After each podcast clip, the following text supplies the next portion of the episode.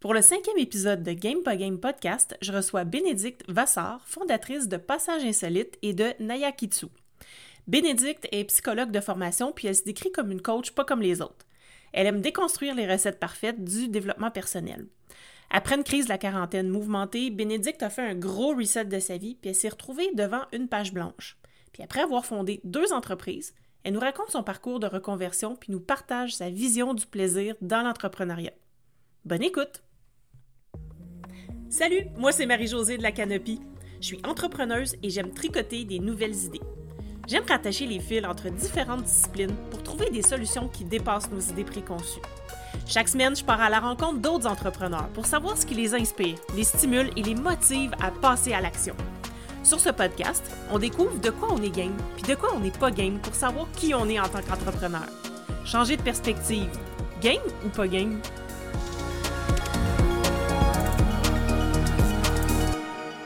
Salut Bénédicte, bienvenue sur l'épisode. Salut Marie-Josée, je suis très heureuse d'être là. Ben moi aussi, parce que en fait, euh, on se connaît déjà depuis un petit bout de temps, donc on se parle souvent. Mais ce qu'on va de ce qu'on va parler aujourd'hui, je ne connais rien de cette histoire ou presque. En tout cas, je connais un petit peu là, mais pas euh, pas beaucoup. Ça m'intéresse vraiment d'en savoir plus sur euh, ta façon de voir l'entrepreneuriat aujourd'hui, puis euh, un peu c'est quoi tes, tes, projets aussi là en lien avec tes deux entreprises parce que tu as deux entreprises. mais je vais te laisser nous en parler un peu plus. Donc si tu pouvais un peu nous expliquer d'où tu pars, puis qu'est-ce que tu fais aujourd'hui? Mmh Alors, je vais essayer de faire vite hein, parce que c'est un peu, il y a des étapes euh, différentes. je dirais que la première petite étape d'où je pars, ou grande étape, c'est que euh, mon père était entrepreneur, il avait son entreprise euh, et ça a toujours été quelque chose, euh, je pense, qui m'a attirée d'une certaine manière. Enfin, en, tout cas, même petite, je trouvais, il passait beaucoup de temps au travail, il était très investi et mon père n'est pas quelqu'un de passionné, mais je voyais que ça, ça le nourrissait et ça le portait et et très concrètement, à mon avis, il y a déjà des graines qui se sont plantées à ce moment-là. Mmh ensuite, je te dirais que la, le deuxième un peu pilier, c'est mes études qui ont été pour moi une vraie révélation et c'est euh, le, le peut-être pas le premier vrai choix, mais un des premiers gros choix que j'ai fait dans ma vie, que je me suis autorisée alors que j'étais une très élève et que les très bons élèves, on les envoie en section scientifique. Moi, je suis partie en littéraire et ensuite, j'ai fait des études de psychologie. Donc, je suis psychologue de formation. Mais dans mes études, alors que j'étais vraiment passionnée par l'humain, le cerveau, les relations, euh, l'aide aussi, hein, euh, comment aider les gens à aller mieux, euh, bizarrement, ou peut-être par facilité aussi, je n'ai fait presque que des stages dans le milieu de l'entreprise. Donc autour de la communication, des ressources humaines, du marketing, des études qualitatives, etc. Donc, je suis, j'ai rebasculé de, de ce côté-là. Après, j'ai eu euh, des expériences pro de mon côté. Et ensuite, j'ai rejoint l'entreprise familiale. J'étais assez jeune, euh, où j'ai occupé différents postes pour euh, finalement arriver sur la, la, partie ressources humaines. Donc, on était une PME, on était à peu près 250 salariés et je gérais toutes les ressources humaines plus euh, d'autres fonctions de direction, puisque au fil du temps, avec mon frère et ma sœur, on a repris la direction de cette PME. Et tout ça, ça a duré à peu près 17 ans. Voilà. Donc, voilà, tu vois, l'entrepreneuriat, c'est vraiment quelque chose qui, qui résonne en moi et je ne me vois pas finalement faire autre chose. C'est vrai que même si j'étais salariée dans l'entreprise de mon père au départ, après j'ai vite pris des responsabilités et j'ai toujours eu ce côté entreprendre et le côté mmh responsabilité qui va avec en fait. Oui, tout à fait. Et là, donc, tu n'es plus dans cette entreprise-là aujourd'hui. Non. Et qu'est-ce que tu fais aujourd'hui? Alors, donc, on a vendu l'entreprise. C'était une volonté euh, commune hein, parce que euh, mmh. je pense qu'on avait aussi fait le tour de euh, travailler ensemble et de mmh. là où on pouvait, nous, en fonction de nos compétences et nos différences, amener cette entreprise. Et donc, on a fait le choix de la vendre. Et c'était un choix, mais ça a été très violent parce que finalement, moi, cette entreprise, je l'avais connue depuis que j'étais petite. je suis née, mon père travaillait là-bas, donc euh, comme je te disais tout à l'heure, je l'ai vu aussi se développer et j'ai contribué à la faire se développer. Donc même si sur la fin, moi, j'avais le sentiment d'être emprisonnée dans énormément de choses dans cette entreprise, j'ai pris aussi énormément de plaisir et j'y ai vécu, euh, j'ai construit des souvenirs extrêmement forts, j'ai appris énormément et donc ça a été compliqué.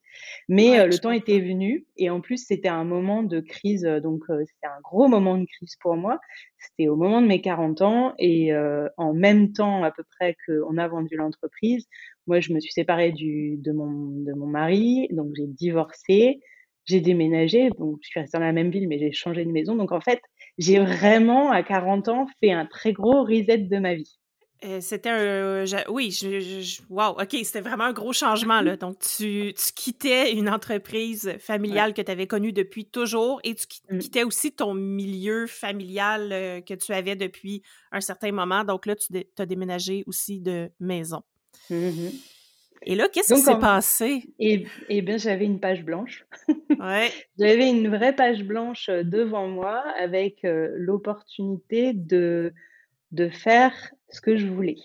Mmh Sauf qu'en fait, quand tu es pris dans un quotidien, quand tu euh, travailles, même quand tu as des frustrations, tu as beau rêver à des choses, le jour où tu te retrouves face à cette fameuse page blanche, euh, c'est assez vertigineux, pour ne pas dire violent, en fait. Hein. Honnêtement, je pense qu'il m'a fallu quelques mois euh, pour, euh, pour redescendre, parce que même si tous les choix que j'avais faits de, de la vente de l'entreprise avec ma famille, de ma séparation, de ce déménagement, je les avais fait très sereinement finalement, même si c'est compliqué, mais à chaque, chaque étape de choix, je, je ressentais quand même, peut-être pas de la sérénité, mais j'avais, j'étais portée par le fait que c'était les bonnes décisions. Je mmh sentais que c'était quelque chose qui était fait pour moi et pour que je me trouve et que je me retrouve. Quoi qu'il en soit, euh, quand euh, vraiment tu es là à te dire euh, du jour au lendemain, parce que en plus mon contrat de travail d'accompagnement des, des, des, racheteurs s'est arrêté en plein milieu du Covid, donc en plein confinement, je te laisse imaginer en fait, jour A, tu es encore en train de faire plein de choses pour essayer de gérer et de transmettre tout ce que tu avais prévu de transmettre, et jour B, c'est comme si en fait tu avais un, une grosse coupure d'électricité, que tu étais dans le noir et que tu tu te dis bah, qu'est-ce que je vais faire quoi. Donc ça ça a été un peu violent et là j'ai pris le temps même si euh, finalement quand je regarde un peu en arrière je me dis que j'ai été assez vite, j'ai quand même pris le temps de réfléchir à vraiment ce que je voulais faire. Et en plus, on avait déjà commencé avec euh, mon nouvel ami euh, à avoir l'idée d'un projet de l'entreprise Nayakitsu qui est notre, notre qui est un projet, hein, qui est notre entreprise dans laquelle on a créé une marque de vêtements made in France qu'on peut mmh facilement transformer chez soi parce que c'est des vêtements auxquels on peut rajouter un col, des poignets, des manches, etc. Donc j'avais déjà ça qui me portait, mais c'était très incertain avec le Covid. Est-ce que vraiment on allait aller au bout? Est-ce que, etc. Donc il y avait plein de questions. Et moi je savais parce que j'avais travaillé avec ma famille presque toute ma vie que je ne voulais un projet que pour moi aussi. Donc j'avais envie de travailler avec mon, mon nouveau conjoint pour euh, créer un modèle et un business avec lui, mais j'avais aussi besoin et je sentais que c'était extrêmement vital d'avoir un projet uniquement pour moi. OK, donc c'est pour ça, en fait, les deux entreprises qui, cohabitent. Là. Ouais, je crois qu'il y a, alors il y a déjà, ça c'est une raison de ces deux entreprises qui cohabitent. Et puis, euh, c'est vrai que quand euh, j'ai commencé à réfléchir à ce que j'allais faire après, alors que je travaillais encore dans l'entreprise, ce côté psychologie, euh, autour de l'humain était quelque chose qui vraiment me manquait. J'avais, j'ai vraiment pris tellement de plaisir dans mes études à, étudier ça que c'est qu'il y avait une certaine évidence à retourner à ça. Mmh Mais euh, comment le faire? J'avais pas envie d'ouvrir un cabinet de psychologue parce que dans l'énergie et dans le rythme, ça me convenait pas et j'avais envie de, de faire quelque chose d'un peu différent. Et en même temps, le domaine du développement personnel, c'est tellement vaste, il y a tellement de choses que euh, c'est un mot que j'aime pas trop en plus le développement mmh personnel. Et du coup, bah, je savais que je voulais faire quelque chose là-dedans, à stimuler aussi mon esprit parce que euh, c'est vrai que pendant mes études, ça c'est quelque chose qui m'a beaucoup plu, c'est de, de, comprendre, de creuser, d'analyser, de regarder les choses sous d'autres angles. Ça c'est toujours quelque chose qui m'a passionné et je savais que je voulais ça dans ma vie pro et dans mes projets. Et je savais que Nayakitsu euh, pour le coup, ne m'apporterait peut-être pas ça au degré que j'espérais. En mmh revanche, ce que Nayakitsu m'apporte et m'apportait euh, dans ma tête à ce moment-là, c'était le côté hyper créatif et le côté concret avec un vrai produit tangible qu'on peut euh, toucher et qu'on peut montrer et qui est qui a du sens dans les deux sens du terme d'ailleurs, Mmh le sensoriel et euh, le sens euh, parce qu'il y a plein de valeurs qu'on a mis derrière, euh, derrière ce projet-là.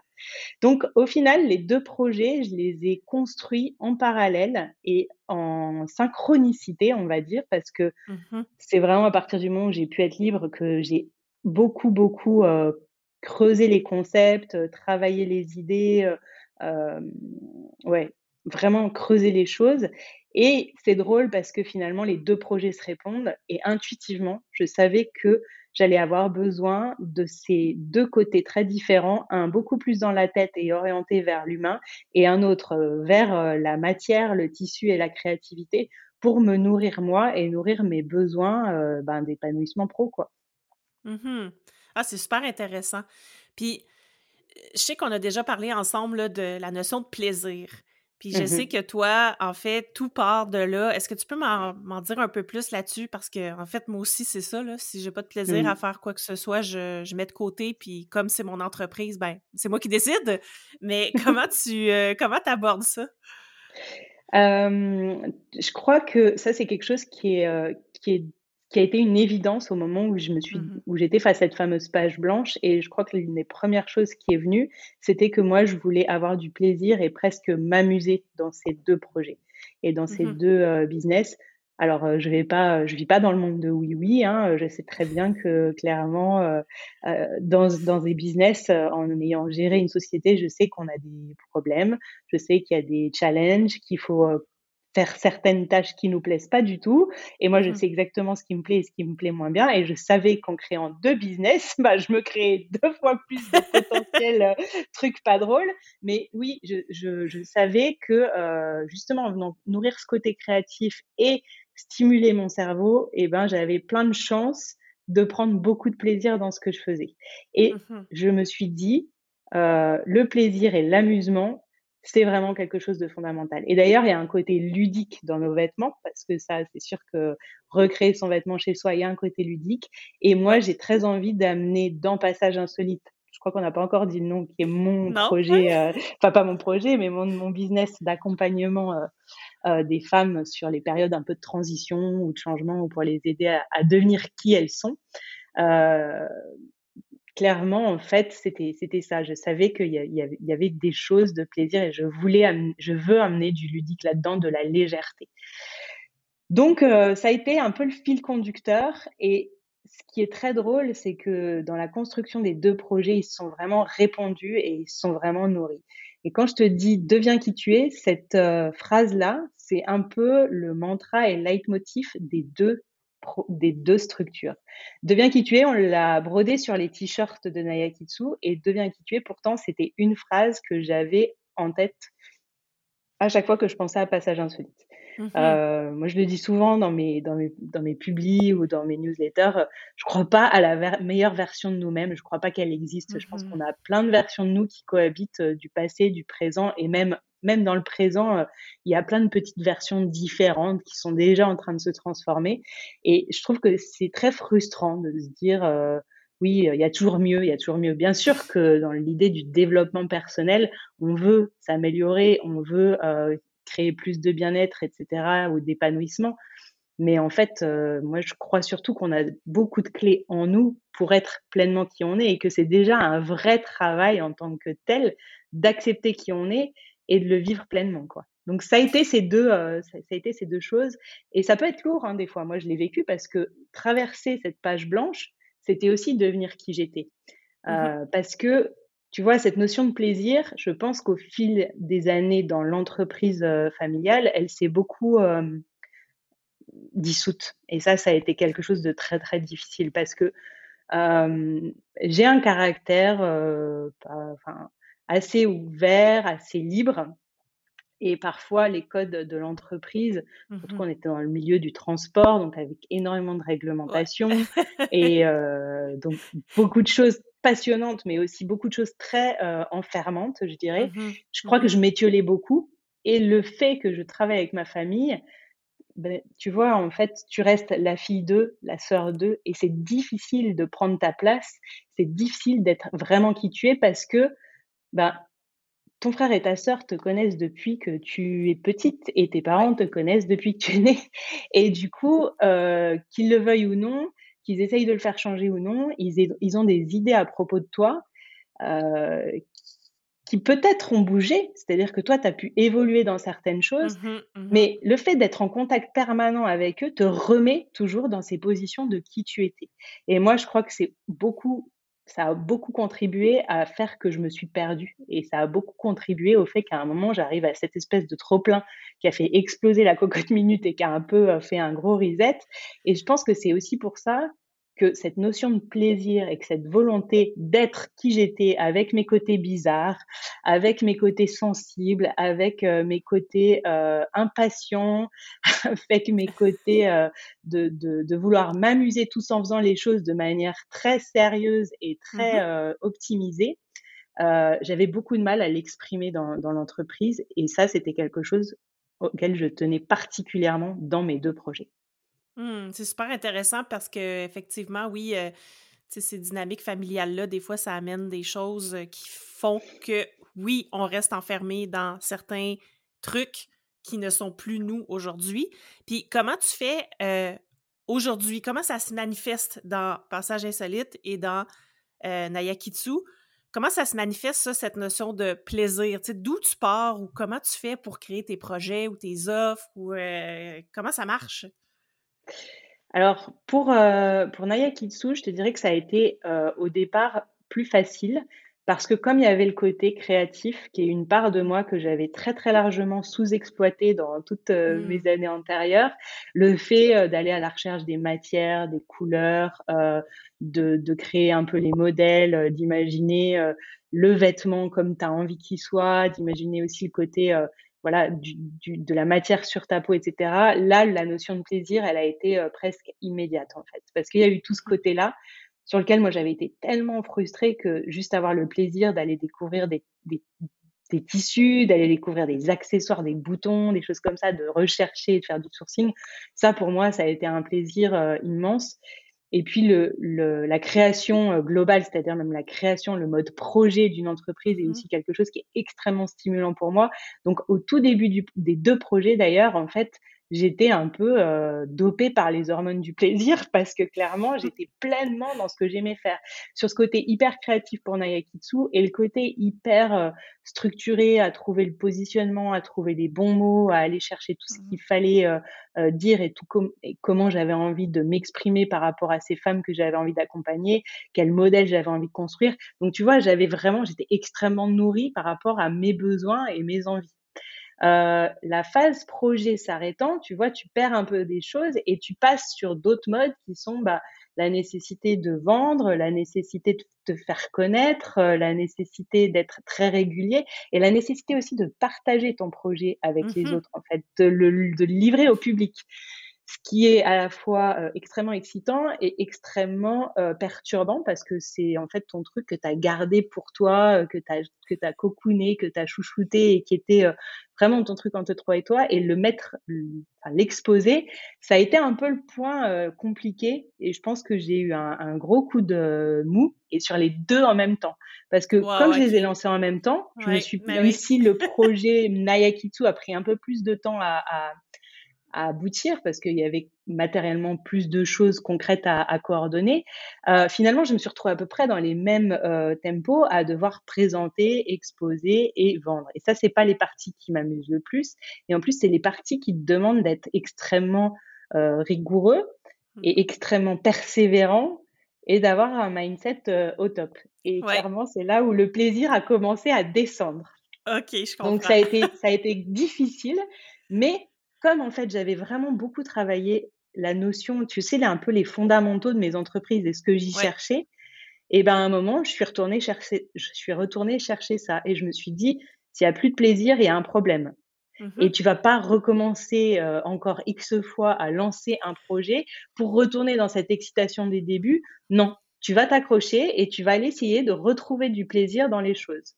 Donc pour euh, pour Nayakitsu, ça a été un peu l'idée de se répartir les rôles avec euh, mon ami, c'est-à-dire retourner sur ce qu'on s'était dit au départ parce qu'on avait identifié nos nos points forts, nos points faibles, etc. et ce pourquoi chacun pouvait être bon. Donc arrêter de se marcher un peu sur les pieds et mmh repartir dans nos fondamentaux. Et c'est vrai que du coup là, j'ai un peu remis une espèce de d'armure et de barrière en disant bah non, ça je veux pas, ça je veux pas, ça je veux pas, parce qu'aujourd'hui je veux prendre du plaisir et que j'en prends moins par rapport aux tâches, mais j'en prends moins parce que ensemble, bah, on, a remélangé un peu les, rôles et que du coup c'est c'est un peu conflictuel et c'est pas drôle. Donc en fait, j'ai remis des barrières fortes parce que c'est nécessaire en me disant le plaisir, je veux qu'il revienne. Mmh et pour Passage Insolite, eh ben, c'est pas du tout pour te faire plaisir, mais honnêtement, la petite étincelle est revenue quand on s'est rencontrés et qu'on a travaillé ensemble et que euh, j'ai vraiment compris que ce que je cherchais et ce sur quoi je tournais en rond depuis un moment par rapport à mes offres, c'était ce fameux côté ludique, ce côté un peu euh, euh, piquant en termes d'intérêt, de curiosité et de vivacité. Et quand on a travaillé ensemble sur, euh, sur les offres euh, des labs euh, que, que j'ai lancées, ça, ça m'a, ça m'a refilé une pêche dingue, en fait. Mmh. Oui, puis je me souviens que tu me l'avais dit, en fait, que tu avais tous les ingrédients, mais que tu savais pas comment les comment faire la recette, en fait, avec comment les allier pour faire la recette qui te ressemble, qui est la tienne, puis qui va faire que tu vas avoir du plaisir à, ben en fait, je pense que tu as eu du plaisir à les créer, ces ateliers-là, là, ces mini-labs. Euh, d'ailleurs, qui sont, euh, qui sont toujours disponibles aujourd'hui, mais on pourra en, parler à la fin. qui est déjà, ouais, ouais, il y en a un, qui est déjà disponible. Donc, moi, j'aime ça l'idée de retrouver du plaisir dans ce qu'on mmh. fait parce qu'évidemment, euh, puis effectivement, quand on est en entreprise, des fois, on peut avoir des baisses de motivation. Puis surtout quand on est seul, ça arrive. Mmh. Et c'est l'idée d'aller voir où je peux aller chercher ce plaisir-là. Mais tu sais, comment on pourrait faire, comment on peut faire pour retrouver ce plaisir-là, justement? Euh, là, tu as parlé des forces euh, avec euh, ton ami, où est-ce que vous mmh vous êtes dit qu'est-ce qui est mes forces, qu'est-ce qui, est les tiennes, qu'est-ce qui sont les tiennes? mais est-ce que tu penses que le fait de, de bien se connaître en tant qu'entrepreneur, ça va aider justement à retrouver ces zones de motivation-là puis de plaisir-là?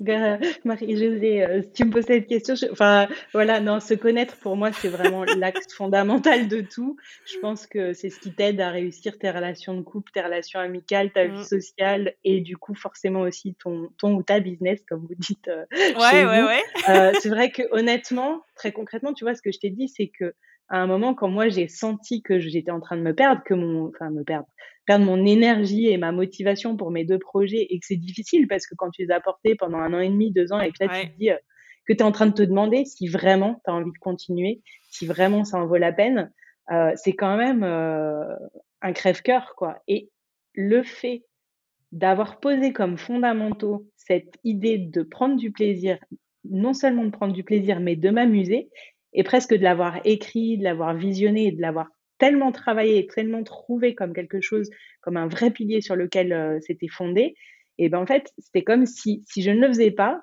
je me trahissais en fait. Et si je me trahissais, je retombais dans tous les mmh travers que j'avais eus et qui m'avaient amené là où par où j'étais passée.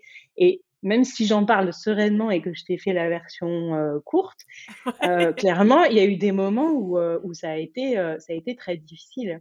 Donc voilà, savoir effectivement ce sur quoi on pose les bases de son entreprise, à la fois en termes de ce qui nous fait envie en termes de métier, mais ce qui nous fait envie aussi en termes de modèle, c'est-à-dire mmh comment on l'inscrit aussi dans notre mmh vie. Et ben je crois que ça c'est une étape à laquelle, euh, enfin, à côté de laquelle on ne devrait jamais passer, en fait. C'est vraiment un, pilier, mais qui, devrait être travaillé et re-retravaillé, presque plus que le fameux client idéal qui saoule tout le monde, qui est, voilà. mais clairement, pourtant c'est important, mais en fait, oui. comme on travaille son client idéal, on devrait travailler son modèle d'entrepreneuriat idéal. Parce que honnêtement, c'est quelque chose sur lequel après, on va pouvoir venir se reposer. Et cette notion de plaisir, ce que je voulais te dire aussi, et ça va peut-être sembler un peu contradictoire, mais à un moment, c'est de se dire, moi, je veux prendre du plaisir dans mon business, et ben de temps en temps, aller rechercher ce plaisir et cet amusement, c'est pas forcément plaisant. C'est-à-dire qu'à un moment, il va falloir se forcer à se remettre dans ce mode-là et à mmh sortir de l'état d'esprit dans lequel on a glissé et qui nous plombe, etc. Et à un moment, c'est se dire, non, il faut que je remonte, il faut que j'y retourne, il faut que j'aille le chercher. Le plaisir, il n'est pas dispo, tu sais, tu n'as pas un bouton sur lequel tu appuies et qui, euh, et qui dit, euh, enfin voilà, on peut trouver des petits tricks hein, qui vont faire que oui, on va, on va se déclencher euh, un, peu de, un peu de dopamine, etc. Mais à un moment, non, de temps en temps, il faut décider et se dire, ouais, je veux retrouver du plaisir, donc je me remets face à moi-même. Qu'est-ce qui fait que j'en ai pas? Qu'est-ce qui fait que je pourrais en avoir? Et oui, parfois, ça va demander de potentiellement ne pas être dans le plaisir pendant un moment pour réaccéder à un nouveau plaisir. Ben, tout à fait. Puis je pense que ce qui est important aussi, c'est d'être capable de faire ces prises de recul-là, de pas toujours être la face euh, comment vous dites la tête dans le guidon, c'est ça l'expression française? Ben, je sais pas, je sais pas quelle est l'expression au Québec, là, mais bref, euh, tout ça pour dire que quand on a la, la face collée de, dessus, mmh. des fois on se rend pas compte de, de, mmh. de, la situation dans laquelle on est. Puis comment tu fais ces prises de recul-là, toi? Qu'est-ce que tu fais concrètement pour être capable de te poser puis dire OK, là, j'ai plus de plaisir, qu'est-ce que je vais faire pour retrouver ce plaisir-là? Euh, je passe du temps avec moi, mmh mais aussi à sortir de ma tête. C'est-à-dire, tu sais, passer du, tu mmh peux passer du temps avec toi et en fait tourner en rond, tourner en Ouais, aussi. Je passe du temps avec, moi en mode actif, c'est-à-dire que non seulement j'observe qui je suis, mais je prends du temps de l'écrire et de décortiquer. Euh, bon, après, je suis formée à la Life Coach School, donc je fais des modèles, par exemple, euh, ce qui euh, peut être extrêmement utile pour justement voir tes schémas de fonctionnement et t'aider à en sortir et à en créer de mmh nouveaux. Euh, je me regarde faire aussi. Bon, après, moi, j'ai cette, euh, j'ai ma formation qui peut m'aider de temps en temps. J'ai aussi beaucoup, beaucoup travaillé sur moi à plein d'étapes différentes de ma vie. Euh, je parle aussi, je communique, parfois avec mes proches et mmh parfois avec d'autres entrepreneurs. C'est vrai que ça, mmh aujourd'hui, moi, je pense que c'est quelque chose qui est fondamental euh, quand on est solopreneur. Euh, et même moi, tu vois, en travaillant avec mon conjoint, euh, j'estime qu'en fait, on est un solopreneur à deux têtes, tu vois, parce qu'on reste un solopreneur. Et du coup, de temps en temps, c'est même plus compliqué de parler à l'autre que de que, que d'être tout seul, parce que euh, pareil, ben, c'est mon conjoint, donc on a aussi des réflexes et des choses, etc. Donc, ouais, sortir un peu de soi, rencontrer d'autres personnes, échanger sur les problématiques pas avoir peur de, de, de parler hein, de, de, son problème, de ses doutes, etc. Et puis en même temps d'être toujours, moi, ce que j'appelle, euh, c'est mon, défaut de psychologue, la position méta, c'est toujours essayer dans une situation de la voir à travers ses différents angles et de se dire, ok, euh, je vais pas juste la regarder euh, en, en, face et je vais la regarder par les côtés, par en dessous, etc. pour essayer de comprendre des choses. Et aussi, c'est trouver, justement, aller chercher le plaisir ailleurs de temps en temps. C'est mmh juste retour fermé et se dire, OK, là, je ne prends plus aucun plaisir, je ferme et je passe à autre chose et je vais chercher du plaisir autrement. Donc, aller faire du sport, euh, faire, se créer aussi des routines de vie et des habitudes de vie où on a un peu de bien-être, etc. Se créer des temps pour soi, euh, pour euh, justement couper un peu le cerveau même si on ne le coupe jamais complètement, je crois qu'il mmh faut être honnête. à un moment, tu vois, juste, ça peut être juste prendre soin de soi, se faire faire masser ou partir dans la nature ou quoi que ce soit notre cerveau, à un moment, il va forcément se reconnecter à nos problématiques, etc., mais sous une autre, d'une autre façon. Et du coup, à un moment, on va rentrer, on va tout laisser infuser et il y a des choses qui vont sortir. Voilà. Donc, il y, a ça. Et puis, euh, bah, se faire aider des fois. Honnêtement, euh, se faire coacher, se faire accompagner, euh, euh, investir sur soi. Je crois que ça, c'est quelque chose qui est, enfin, moi, j'ai beaucoup investi sur moi, des fois avec euh, culpabilité, en me disant euh, c'est peut-être beaucoup, etc. Mais finalement, je vois à quel point cela me permet d'aller plus vite aussi dans certains blocages et de reprendre du plaisir, quoi. Oui, voilà. C'est de voir des fois les choses sous un autre angle. Euh, moi, ça m'est souvent arrivé de dire Ah, là, j'ai plus de plaisir à faire ça, mais en réalité, c'est de pas tout mettre dans le même paquet puis dire j'ai plus de plaisir, j'ai plus de plaisir. Non, mais attends, c'est c'est quoi la dimension qui t'amène plus de plaisir? C'est ça, c'est sortir du tout ou rien. C'est exactement oui, ça. C'est ça. Donc, de dire c'est quoi l'élément qui fait que j'ai plus de plaisir, puis qu'est-ce que je peux faire pour changer cet élément-là aussi, qui mmh. va faire que le plaisir va revenir dans, dans, dans le système. Là. Mmh. Et puis je te dirais aussi, et je pense que ça, c'est aussi quelque chose qui est difficile par moment à faire entre soi et soi, et c'est pour ça que je parle des autres. Hein. Ça peut être Mhm. des groupes de soutien, ça peut être euh, d'autres façons de travailler avec d'autres personnes dans son réseau, mais effectivement, je pense que l'œil d'un professionnel qui est vraiment euh, dédié à toi, euh, etc., peut quand même beaucoup aider. Mais c'est réinterroger ce qui te fait plaisir ou pas, parce Mhm. que ça, remettre son modèle en question, c'est aussi important. C'est-à-dire que moi, aujourd'hui, eh ben, il y a certaines choses qui me faisaient plaisir il y a 2-3 ans quand j'ai créé mes business et Mhm. qui sont plus tout à fait alignées avec la notion de plaisir que j'ai aujourd'hui. Et ça, bah, il faut savoir aussi essayer de, de le voir et d'y réfléchir. Et, et ça, clairement, en fait, c'est juste passer du temps avec soi et évaluer. Est-ce que ça, ça me fait autant plaisir qu'avant? Et c'est dur, hein, parce que clairement, en fait, quand tu as adoré faire quelque Mhm. chose, te rendre compte qu'aujourd'hui, tu y prends beaucoup moins de plaisir, c'est un espèce de deuil à faire, mais c'est pas perdu, hein, ça reste là et un jour peut-être qu'on y reviendra, mais pourquoi se forcer à continuer à faire des choses qui nous ont fait plaisir à un moment, mais qui nous apportent beaucoup moins de plaisir aujourd'hui? Si on n'est pas obligé de le faire, hein, il y a des choses, on est d'accord, Ouais, évidemment, mais je pense que Mhm. ça, c'est ça, c'est aussi quelque chose de- d'intéressant à, à aller creuser.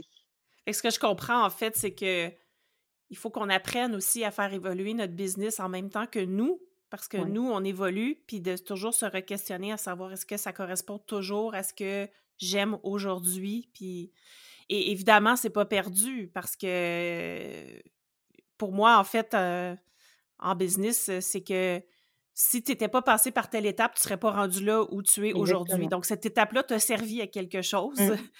Puis tu peux toujours recapitaliser là-dessus, même si c'est sous une autre forme. Là. Fait que c'est Mmh mh. pas euh, obligatoire que ce soit exactement la même chose. Mais je comprends des fois que oui, ça peut être un genre un, un petit deuil à faire euh, Mmh. de, de- de transition. En fait, c'est c'est comme tu disais, les transitions. Beh, c et c'est là où je te disais que j'en reviens à cette notion de de de de sortir de notre zone de confort et de ne pas être dans le plaisir parce que clairement, par moment et ben, c'est vrai qu'on on doit Mm. sortir du plaisir pour accepter de le re enfin, faut accepter de sortir du plaisir pour le retrouver. Voilà. Puis si on n'avait pas les zones de non-plaisir, on pourrait pas identifier celles qui sont les zones de plaisir. Eh beh, exactement, hein, mais ça, c'est vrai que, heu, clairement dans la vie, c'est jamais, heu, tout rose et c'est Mais jamais tout noir et à un moment, bah, oui, il y a des phases beaucoup plus plaisantes et des phases beaucoup plus difficiles donc c'est se nourrir c'est aussi accepter de se nourrir pleinement de nos phases, heu, joyeuses, roses et cetera, pour venir nous soutenir dans les phases plus difficiles et Mhm. accepter que, ben, on est toujours dans une vague, hein, qui monte et qui descend et que de temps en temps, heu et ben, il y a des creux beaucoup plus importants, mais il y aura peut-être des hauts aussi beaucoup plus importants. Cool, j'aime ça, heu, j'aime ça cette vision-là du plaisir parce que, ben, c'est ça. Moi aussi, heu, c'est ce que c'est ce que je préconise, c'est vraiment la base de ma business, puis j'espère que ça a pu inspirer, heu, d'autres personnes à à faire la même chose. Merci Bénédicte pour cette, belle conversation. Avec grand plaisir. où est-ce qu'on peut te suivre? Puis, comment on peut travailler avec toi si on veut aller plus loin? Alors, pour me suivre, mon réseau, de prédilection, on va dire, heu, c'est Instagram et puis, heu, il y a aussi un relais sur Facebook, mais je suis tous les jours ou presque sur Instagram. On peut j'ai un site internet où je propose un une infolettre à laquelle on peut s'a s'abonner et dans lesquelles je donne des petits conseils tous les 15 jours ou toutes les semaines en fonction. Hem, j'ai un podcast aussi, heu, donc Qui qui heu, est là très aussi je donne, intéressant. je donne du contenu qui s'appelle Passage insolite tout court.